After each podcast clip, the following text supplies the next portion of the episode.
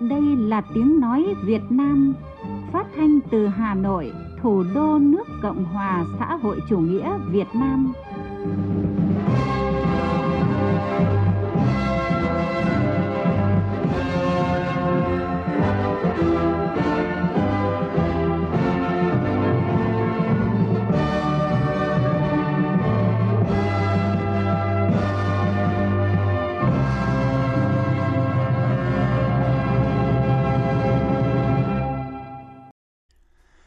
Kính chào quý vị và các bạn. Mời quý vị và các bạn nghe chương trình Thời sự sáng của Đài Tiếng nói Việt Nam hôm nay thứ Bảy ngày 6 tháng 2, tức ngày 23 tháng Giêng năm Tân Sửu. Chương trình có những nội dung đáng chú ý sau.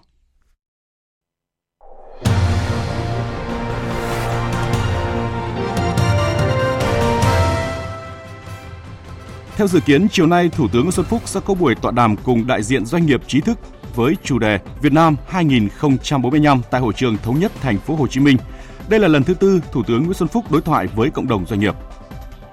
Bộ Y tế triển khai kế hoạch tiêm vaccine ngừa COVID-19 cho lực lượng tuyến đầu tại 13 tỉnh thành phố đang có dịch vào ngày 8 tháng 3 tới. Thiếu mối liên kết chặt chẽ trong sản xuất tiêu thụ là một trong những nguyên nhân quan trọng khiến nông sản được mùa rớt giá. Trong phần tin thế giới, Hội đồng Bảo an Liên Hợp Quốc bàn về tình hình tại Myanmar Liên minh châu và Mỹ tạm ngừng áp thuế trả đũa trong vòng 4 tháng liên quan đến cuộc tranh cãi về vấn đề trợ cấp cho hãng hai hãng sản xuất máy bay Airbus và Boeing.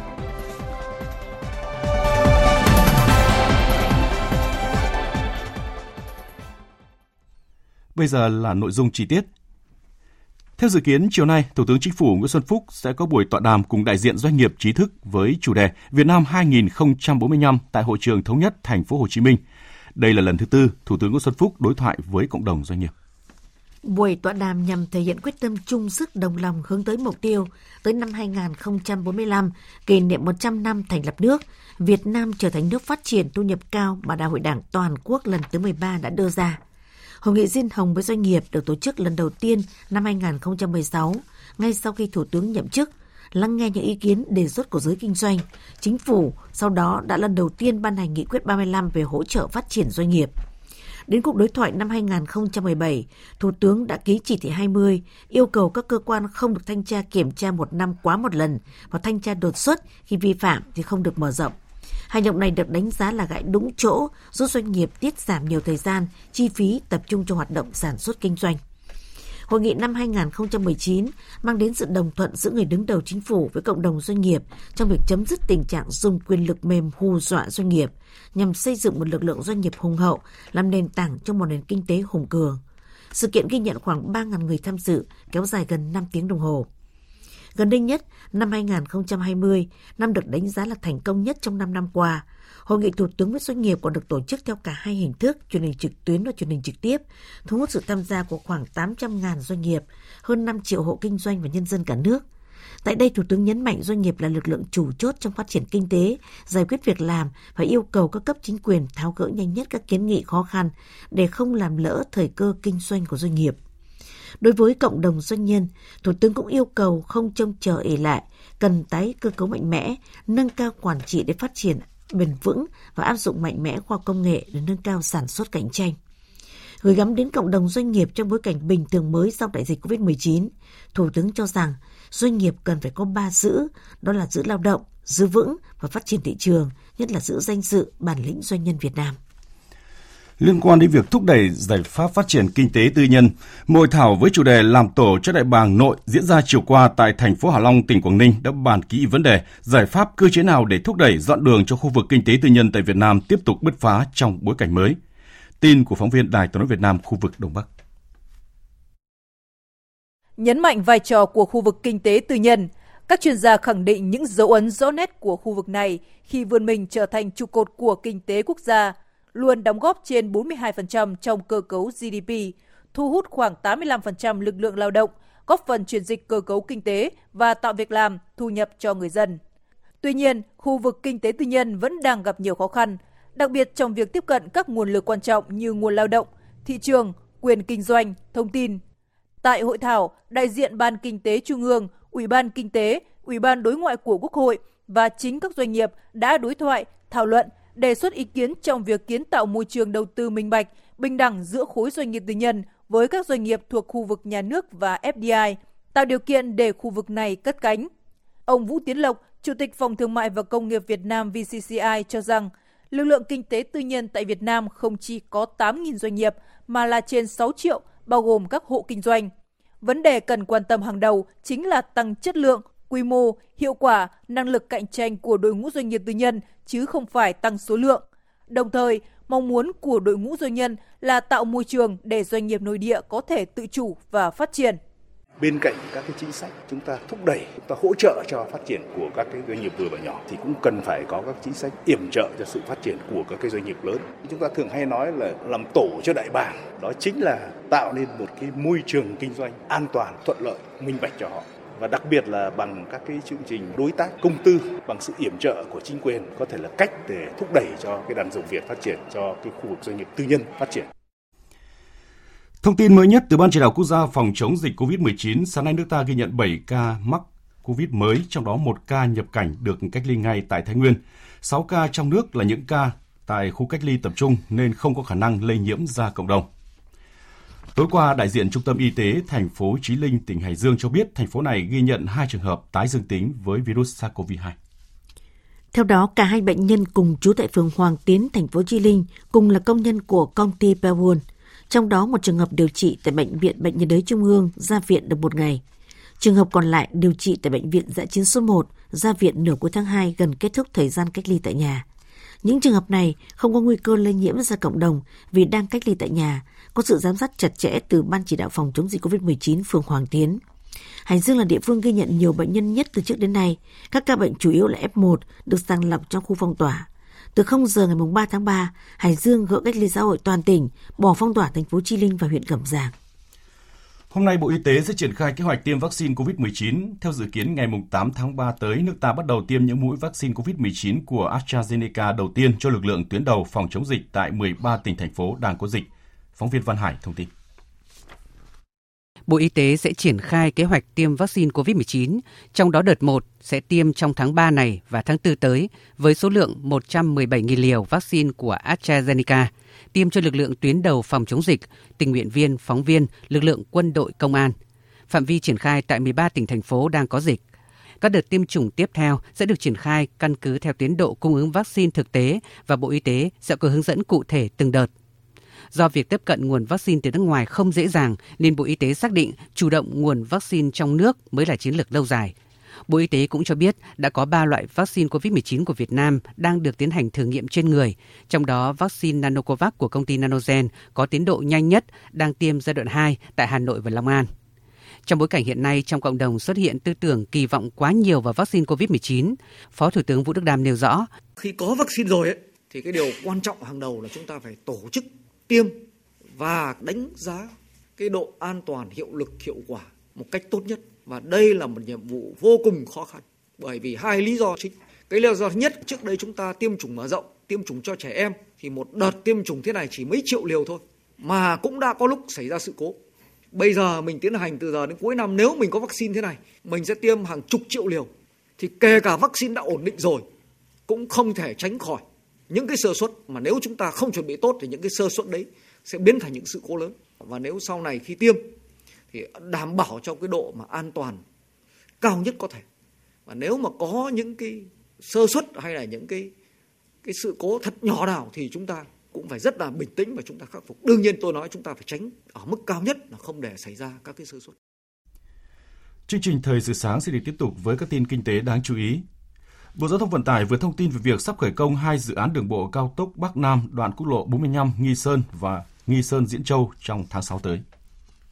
Để đảm bảo tiến độ hai dự án theo yêu cầu của Quốc hội và Chính phủ, Bộ Giao thông Vận tải yêu cầu Ban Quản lý Dự án 2, đại diện chủ đầu tư dự án quốc lộ 45 Nghi Sơn và Ban Quản lý Dự án 6, đại diện chủ đầu tư dự án Nghi Sơn Diễn Châu, khẩn trương hoàn thành các thủ tục, trình Bộ Giao thông Vận tải phê duyệt báo cáo nghiên cứu khả thi điều chỉnh hồ sơ thiết kế kỹ thuật, dự toán điều chỉnh ngay trong tháng 3 để làm cơ sở tổ chức công tác đấu thầu lựa chọn nhà thầu, đảm bảo khởi công nhà thầu xây lắp đầu tiên trong tháng 6 tới. Sau gần 4 năm triển khai xây dựng, tỉnh Bà Rịa Vũng Tàu vừa khánh thành và đưa vào sử dụng công trình đường Tây Bắc huyện Côn Đảo giai đoạn 1 dài 16 km. Dự án sẽ góp phần hoàn chỉnh mạng lưới giao thông vòng quanh đảo, tạo điều kiện khai thác hết tiềm năng du lịch sinh thái của huyện Côn Đảo. Tin của phóng viên thường trú tại thành phố Hồ Chí Minh.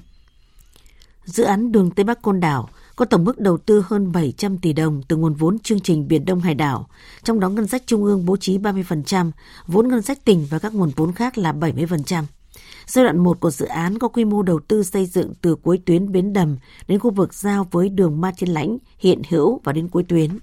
Theo lãnh đạo tỉnh Bà Rịa Vũng Tàu, dự án đường Tây Bắc Côn Đảo sau khi hoàn thành sẽ hình thành hệ thống giao thông thông suốt, góp phần hoàn chỉnh mạng lưới giao thông vòng quanh đảo, tạo điều kiện thuận lợi cho việc vận chuyển hàng hóa từ sân bay Cỏ Ông ra cảng Bến Đầm và trong tương lai là tuyến đường nối liền thị trấn Bến Đầm và Cỏ Ông.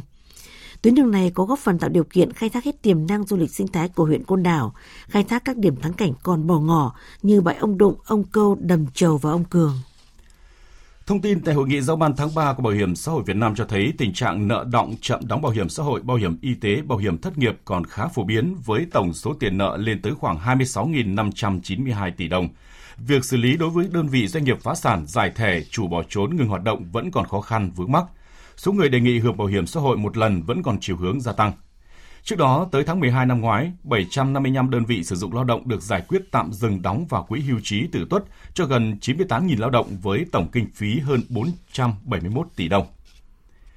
Thưa quý vị và các bạn, trong vòng chưa đầy một tháng, hết su hào, bắp cải, cà rốt rồi ổi hoa tươi và mới đây nhất là củ cải trắng, cà chua đua nhau rớt giá thảm hại. Nhiều nơi nông dân phải bán nông sản với giá chỉ từ 500 đến 1.000 đồng một kg, thậm chí phải đổ bỏ xuống sông vì không có người mua. Nguyên nhân không chỉ do ảnh hưởng của dịch bệnh mà tình trạng này đã diễn ra nhiều năm và người dân vẫn lay hoay, chưa biết làm cách nào để giải quyết. Thiếu mối liên kết chặt chẽ trong sản xuất, tiêu thụ là một nguyên nhân khiến người nông dân cứ cặm cụi trồng, nhổ bỏ rồi mùa sau lại trồng. Để rồi sẽ còn nhiều vụ bà con nông dân lại trắng đêm lo đầu ra cho nông sản như câu chuyện đang xảy ra ở một số địa phương. Phản ánh của phóng viên Hồng Liên. Tiếng xe tải chở củ cải trắng từ bốn sao ruộng nhà chị Hoàng Thị Dung, thôn Đông Cao, xã Tráng Việt, huyện Mê Linh, thành phố Hà Nội không trở ra trung tâm thành phố bán như những vụ trước mà là đem đồ bỏ. Ngược lại với niềm vui thu nhập cả chục triệu đồng vụ trước, gia đình chị không chỉ thất thu mà còn mất thêm gần 3 triệu đồng thuê xe đem củ cải đi đổ. Chị Dung cho biết thiệt hại của vụ củ cải này lên đến hơn 20 triệu đồng. Hùng hào giống vốn bao nhiêu là công sức bỏ đi hết đi. Không làm gì được cái dòng này. Bây giờ rau này nó già quá, nó sốt rồi chỉ có bỏ đi thôi. Nếu mà ăn là phải ăn non hơn. Hiện nay để trồng được một hecta rau sạch, người nông dân phải đầu tư bình quân hơn 70 triệu đồng cho hệ thống cột, lưới, sử dụng các chế phẩm sinh học, hệ thống tưới tiêu theo những quy định khá khắt khe và mất rất nhiều công sức. Tuy nhiên, đầu ra cho sản phẩm này lâu nay rất khó khăn, chưa có đơn vị bao tiêu thu mua sản phẩm tập trung, khiến người trồng phải tự xoay sở mang đi bán lẻ khắp nơi. Là người nhiều năm tham gia làm rau sạch, anh Nguyễn Đức Hưng ở Song Phương Hà Nội cho biết, chính việc chi phí sản xuất cao, đầu ra gặp khó đã khiến nhiều người không còn mặn mà với mô hình rau sạch. Cả một cái khu này rau sạch nhé tất cả là cái bắp và chua hào. Giờ gọi đến người ta về người ta không cân thì không cân thì chắc chắn là mình phải đi bán chứ. Cho nó không mua thì mình lại phải đi bán lẻ thôi. Thì giờ đợi người ta thì mình chết. Đó mình phải đi tung đi các chợ bán thôi. Nên là khổ cái chỗ đó. Không có một cái cam kết gì cả nó chỉ có nói mồm với nhau này ai cũng muốn làm để đưa hàng để cho người ta thế nhưng mà có lấy đâu Câu chuyện của gia đình chị Dung và gia đình anh Hưng là tình trạng chung của nhiều hộ nông dân thời gian gần đây. Rau màu đến vụ rớt giá còn vài nghìn đồng, rẻ như cho, phải đổ bỏ hay cho gia súc ăn vì thừa cung, trong khi đầu ra thì bế tắc, không phải là mới trong những năm gần đây. Không mới, nhưng vì đâu mà người nông dân vẫn rơi vào cảnh điêu đứng vì phải vứt bỏ sản phẩm của mình. Theo ông Trần Thanh Nam, Thứ trưởng Bộ Nông nghiệp và Phát triển Nông thôn, liên kết sản xuất và kết nối sản xuất với tiêu thụ là điều tất yếu trong sản xuất nông nghiệp bền vững, nhưng hiện tồn tại hai vấn đề khó nhất là xây dựng vùng nguyên liệu lớn, ổn định và nhận thức của người tham gia liên kết. Ngay trong sản xuất thì thấy rằng hiện nay thì vấn đề liên kết nó là vấn đề có thể khẳng định là vấn đề tất yếu trong cái xây dựng cái chuỗi giá trị từ sản xuất cho đến tiêu thụ hàng hóa. À, nhưng mà có hai vấn đề trong liên kết nó đang là trở ngại mà có thể thách thức cho các cái đơn vị liên kết. Thứ nhất là đó là à, sự chưa tin tưởng lẫn nhau giữa các đối tác. Vấn đề thứ hai đó là vấn đề xây dựng các cái chuỗi giá trị, mà nhất là các vùng nguyên liệu để đảm bảo cho cái sự liên kết này. Như vậy, một thách thức đối với ngành nông nghiệp hiện nay là làm thế nào để gắn kết được sản xuất đến tiêu thụ, đảm bảo được chất lượng mẫu mã và đảm bảo vị thế sản phẩm. Để làm được như vậy, hợp đồng trách nhiệm đảm bảo được lợi ích của các bên tham gia cũng là một vấn đề được doanh nghiệp và hộ nông dân quan tâm từng bước làm minh bạch hóa thị trường nông sản an toàn và chuỗi liên kết sẽ đảm bảo phân phối các sản phẩm nông sản an toàn cho người tiêu dùng và tiến tới xuất khẩu. Khi đó, cảnh được mùa là giải cứu với hàng nông sản sẽ dần được giải quyết. Gần đến ngày quốc tế phụ nữ mùng 8 tháng 3, thị trường hoa quà tặng tại thành phố Hồ Chí Minh đã nhộn nhịp lên đơn phục vụ khách hàng, trong đó các món quà bình dân vẫn được ưa chuộng. Tin của phóng viên Trịnh Giang thường trú tại thành phố Hồ Chí Minh. Tại một số trung tâm thương mại như Vincom, Takashimaya, quận 1, cửa hàng hoa tươi cây cảnh ở thành phố Hồ Chí Minh, nhiều loại hoa tươi nội địa, hoa nhập khẩu, cây cảnh mini đã được nhập về phục vụ cho ngày 8 tháng 3. Dịp này giá hoa không có nhiều biến động. Chị Nguyễn Hiền, chủ một cửa hàng hoa tại quận 1 cho biết, sức mua quà tặng dịp 8 tháng 3 đã tốt hơn so với ngày Valentine 14 tháng 2 vừa qua. Trong 5 ngày qua, Cửa hàng chị Hiền đã nhận hàng ngàn đơn hàng đặt hoa từ các công ty doanh nghiệp để tặng khách hàng và nhân viên nhân dịp Ngày Quốc tế Phụ nữ. Từ đầu tuần tới giờ là nhận cũng cũng gần cả ngàn bó hoa, trung bình là khoảng từ một trăm rưỡi đến 300, nhưng mà số lượng đơn thì lại rất nhiều. Cứ một công ty thì cứ khoảng trăm rưỡi, thấp nhất là 50, còn không thì 200, 200 rưỡi. Bó một trăm rưỡi thì thường thường là có cành hoa hồng nhập và lá và giấy gói xinh xắn. Dịp 8 tháng 3 năm nay, nhiều cửa hàng quà tặng, quà tặng online cũng tập trung bán các hộp quà bình dân giá dao động từ 150 đến 400 ngàn đồng. Khách hàng cũng có thể mua thêm các loại mỹ phẩm, dầu gội, nước hoa vân vân để cho thêm vào hộp quà tùy theo nhu cầu. Anh Chí Bảo, ngụ tại quận 3, chuyên bán quà tặng online cho biết. Do tình hình dịch bệnh nên là năm nay mình chỉ tập trung bán cái cái hộp quà có giá trị bình dân khoảng dưới 600 ngàn. Tuy là dưới 600 ngàn nhưng phần quà của mình vẫn đầy đủ là hoa, quà và một tấm thiệp đảm bảo được cái túi tiền của người mua và giúp cho người phụ nữ mình có được cái món quà 8 thứ ba có ý nghĩa. Theo Trung tâm Dự báo Khí tượng Thủy văn Quốc gia, từ ngày mai Bắc Bộ đón gió mùa Đông Bắc trời chuyển rét, còn khu vực Trung Bộ có mưa, mưa rào rải rác. Ngày nắng, khu vực Tây Nguyên và Nam Bộ trời nắng, còn nơi có nắng nóng. Còn bây giờ là dự báo thời tiết các khu vực trên cả nước ngày hôm nay. Xin mời biên tập viên Xuân Ninh. Thưa quý vị, theo Trung tâm Khí tượng Thủy văn Trung ương cho biết, khoảng đêm nay, bộ phận không khí lạnh đã báo đang di chuyển từ phía Bắc xuống phía Nam sẽ ảnh hưởng đến các tỉnh vùng núi Việt Bắc và Đông Bắc. Ngày mai sẽ ảnh hưởng đến các nơi khác ở phía Đông Bắc Bộ, Bắc Trung Bộ và một số nơi ở phía Tây Bắc Bộ.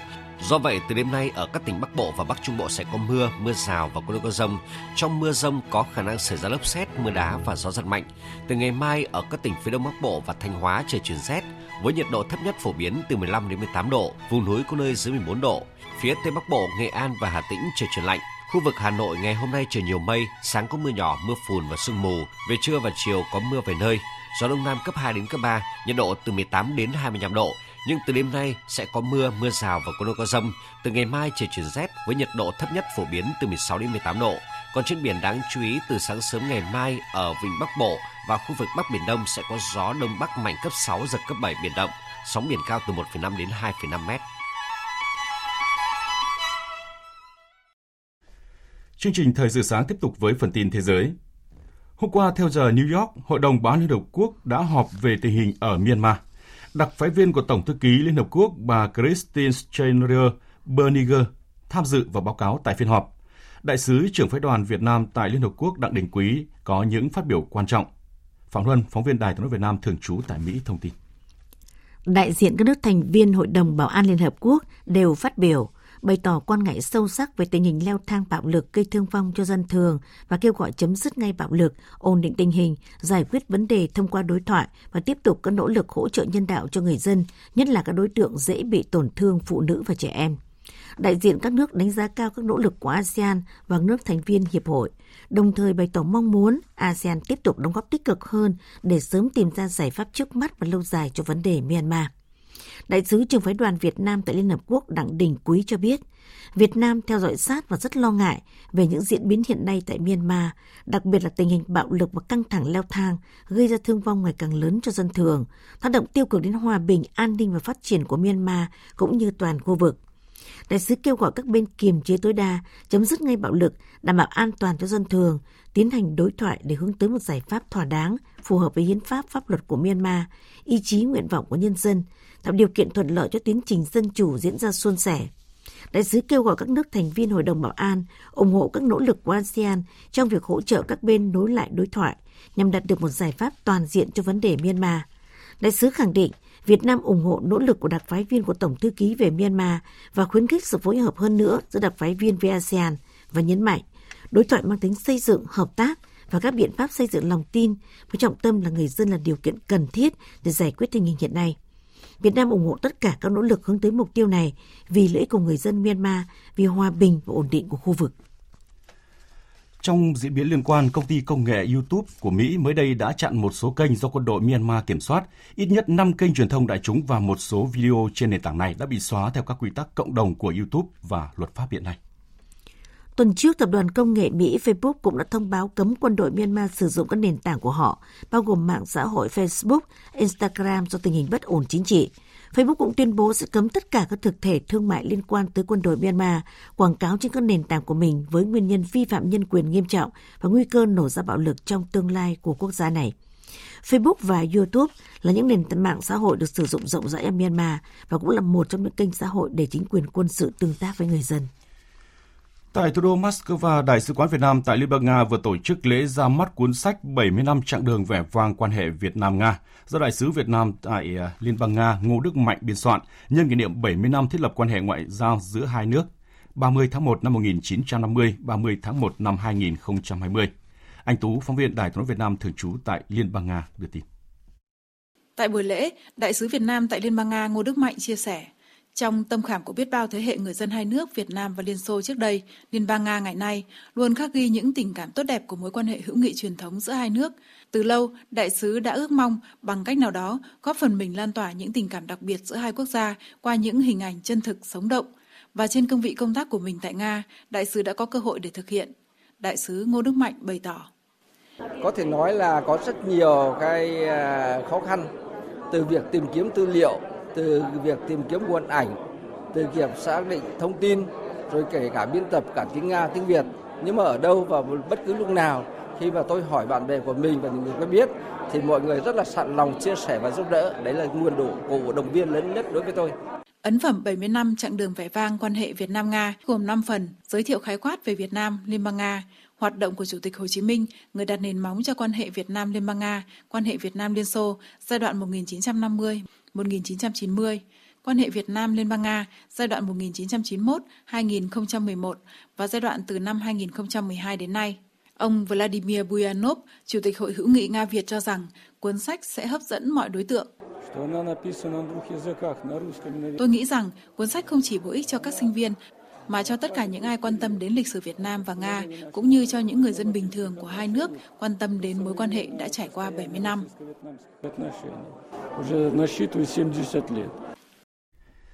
Kỳ họp Đại hội đồng đại biểu Nhân dân toàn quốc tức Quốc hội khóa 13 của Trung Quốc hôm nay bước sang ngày làm việc thứ hai. Trong báo cáo khai mạc hôm qua, Thủ tướng Lý Khắc Cường cho biết chính phủ Trung Quốc đặt mục tiêu tăng trưởng kinh tế năm nay đạt mức trên 6%. Dự thảo ngân sách được trình lên kỳ họp này vừa được công bố cho thấy ngân sách quốc phòng của Trung Quốc năm nay sẽ tăng 6,8%. Đây cũng là năm thứ sáu liên tiếp Trung Quốc duy trì mức tăng. Chủ tịch Ủy ban châu EC Ursula von der Leyen vừa đưa ra thông báo Liên minh châu và Mỹ đã nhất trí tạm ngừng áp thuế trả đũa trong vòng 4 tháng liên quan đến cuộc tranh cãi về vấn đề trợ cấp cho hai hãng sản xuất máy bay Airbus và Boeing. Chính quyền Mỹ dưới thời cựu Tổng thống Donald Trump đã áp thuế đối với 7 tỷ rưỡi đô la trị giá hàng hóa nhập khẩu từ Liên minh châu Âu, trong đó có rượu whisky của Scotland. Đáp lại, Liên minh châu đã áp thuế đối với hàng hóa nhập khẩu của Mỹ trị giá là 4 tỷ đô la. Hai bên áp thuế trả đũa lẫn nhau do bất đồng kéo dài 16 năm qua liên quan tới trợ cấp của chính phủ hai bên đối với các hãng sản xuất máy bay châu Âu Airbus và đối thủ Boeing. Khi đó Anh vẫn là nước thành viên của Liên minh châu Âu. Trước đó vào hôm 4 tháng 3, Mỹ và Anh đã nhất trí về việc ngừng áp thuế trả đũa của Mỹ nhằm vào hàng hóa của Anh như rượu whisky của Scotland trong vòng 4 tháng. Tiếp tục chương trình là những tin tức thể thao đáng chú ý.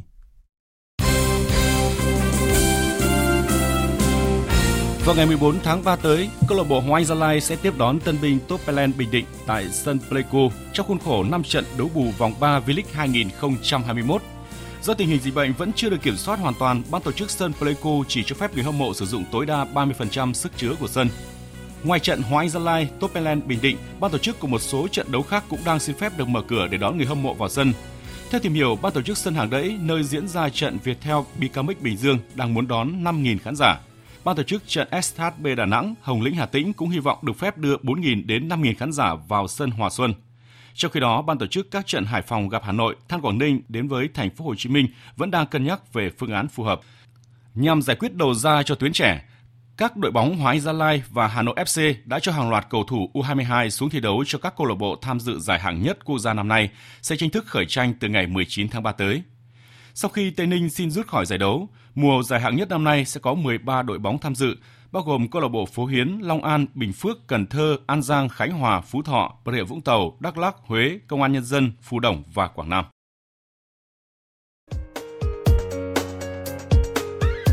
Dự báo thời tiết Phía Tây Bắc Bộ có mưa vài nơi, sáng sớm có nơi có sương mù, trưa chiều trời nắng gió nhẹ, sáng sớm và đêm trời rét, nhiệt độ từ 16 đến 34 độ. Phía Đông Bắc Bộ, khu vực Hà Nội nhiều mây, sáng có mưa, mưa nhỏ, mưa phùn, đêm có mưa, mưa rào, có nơi có rông, ngày gió Đông Nam, đêm chuyển gió Đông Bắc cấp 2, cấp 3, sáng sớm và đêm trời rét. Trong mưa rông có khả năng xảy ra lốc xét, mưa đá và gió giật mạnh, nhiệt độ từ 16 đến 27 độ. Các tỉnh từ Thanh Hóa đến Thừa Thiên Huế, phía Bắc nhiều mây ngày có mưa nhỏ vài nơi, sáng sớm có sương mù và sương mù nhẹ rải rác, đêm có mưa, mưa rào có nơi có rông, phía Nam có mây có mưa rào và rông vài nơi gió nhẹ, phía Bắc sáng sớm và đêm trời rét, trong mưa rông có khả năng xảy ra lốc xét, mưa đá và gió giật mạnh, nhiệt độ từ 19 đến 32 độ. Các tỉnh ven biển từ Đà Nẵng đến Bình Thuận có mây ngày nắng, đêm có mưa rào vài nơi gió nhẹ, nhiệt độ từ 21 đến 33 độ. Tây Nguyên có mây ngày nắng, chiều tối và đêm có mưa rào và rông vài nơi gió nhẹ, nhiệt độ từ 17 đến 34 độ. Nam Bộ có mây ngày nắng, riêng miền Đông có nắng nóng, chiều tối và đêm có mưa rào và rông vài nơi, gió Đông Bắc đến Đông cấp 2, cấp 3, nhiệt độ từ 22 đến 36 độ. Tin dự báo thời tiết biển – Vịnh Bắc Bộ có mưa vài nơi, sáng sớm có sương mù và sương mù nhẹ rải rác, đêm có mưa rào và rải rác có rông, tầm nhìn xa trên 10 km, giảm xuống dưới 1 km trong sương mù, gió đông đến đông nam cấp 3, cấp 4. Gần sáng ngày mai chuyển gió đông bắc cấp 5. Vùng biển từ Quảng Trị đến Quảng Ngãi, vùng biển từ Bình Định đến Ninh Thuận có mưa vài nơi, tầm nhìn xa trên 10 km, gió đông nam cấp 3, cấp 4. Vùng biển từ Bình Thuận đến Cà Mau, vùng biển từ Cà Mau đến Kiên Giang và Vịnh Thái Lan không mưa, tầm nhìn xa trên 10 km, gió Đông Bắc đến Đông cấp 4, cấp 5. Khu vực Bắc Biển Đông có mưa vài nơi, tầm nhìn xa trên 10 km, gió Đông Nam cấp 3, cấp 4. Gần sáng ngày mai chuyển gió Đông Bắc cấp 4, cấp 5. Khu vực giữa Biển Đông, khu vực quần đảo Hoàng Sa thuộc thành phố Đà Nẵng có mưa rào vài nơi, tầm nhìn xa trên 10 km, gió Đông đến Đông Bắc cấp 3, cấp 4. Khu vực Nam Biển Đông, khu vực quần đảo Trường Sa thuộc tỉnh Khánh Hòa, có mưa rào và rông vài nơi, tầm nhìn xa trên 10 km, gió Đông Bắc cấp 4. Những thông tin về thời tiết cũng đã kết thúc chương trình thời sự sáng nay của Đài Tiếng Nói Việt Nam. Quý vị và các bạn quan tâm có thể nghe lại chương trình trên trang thông tin điện tử tại địa chỉ vv1.vn. Chương trình thời sự sáng nay do biên tập viên Đức Hưng biên soạn và thực hiện với sự tham gia của biên tập viên Xuân Ninh, phát thanh viên Phượng Minh và kỹ thuật viên Nguyễn Mến, chịu trách nhiệm nội dung Nguyễn Vũ Duy. Cảm ơn quý vị và các bạn đã chú ý lắng nghe. Xin chào và hẹn gặp lại.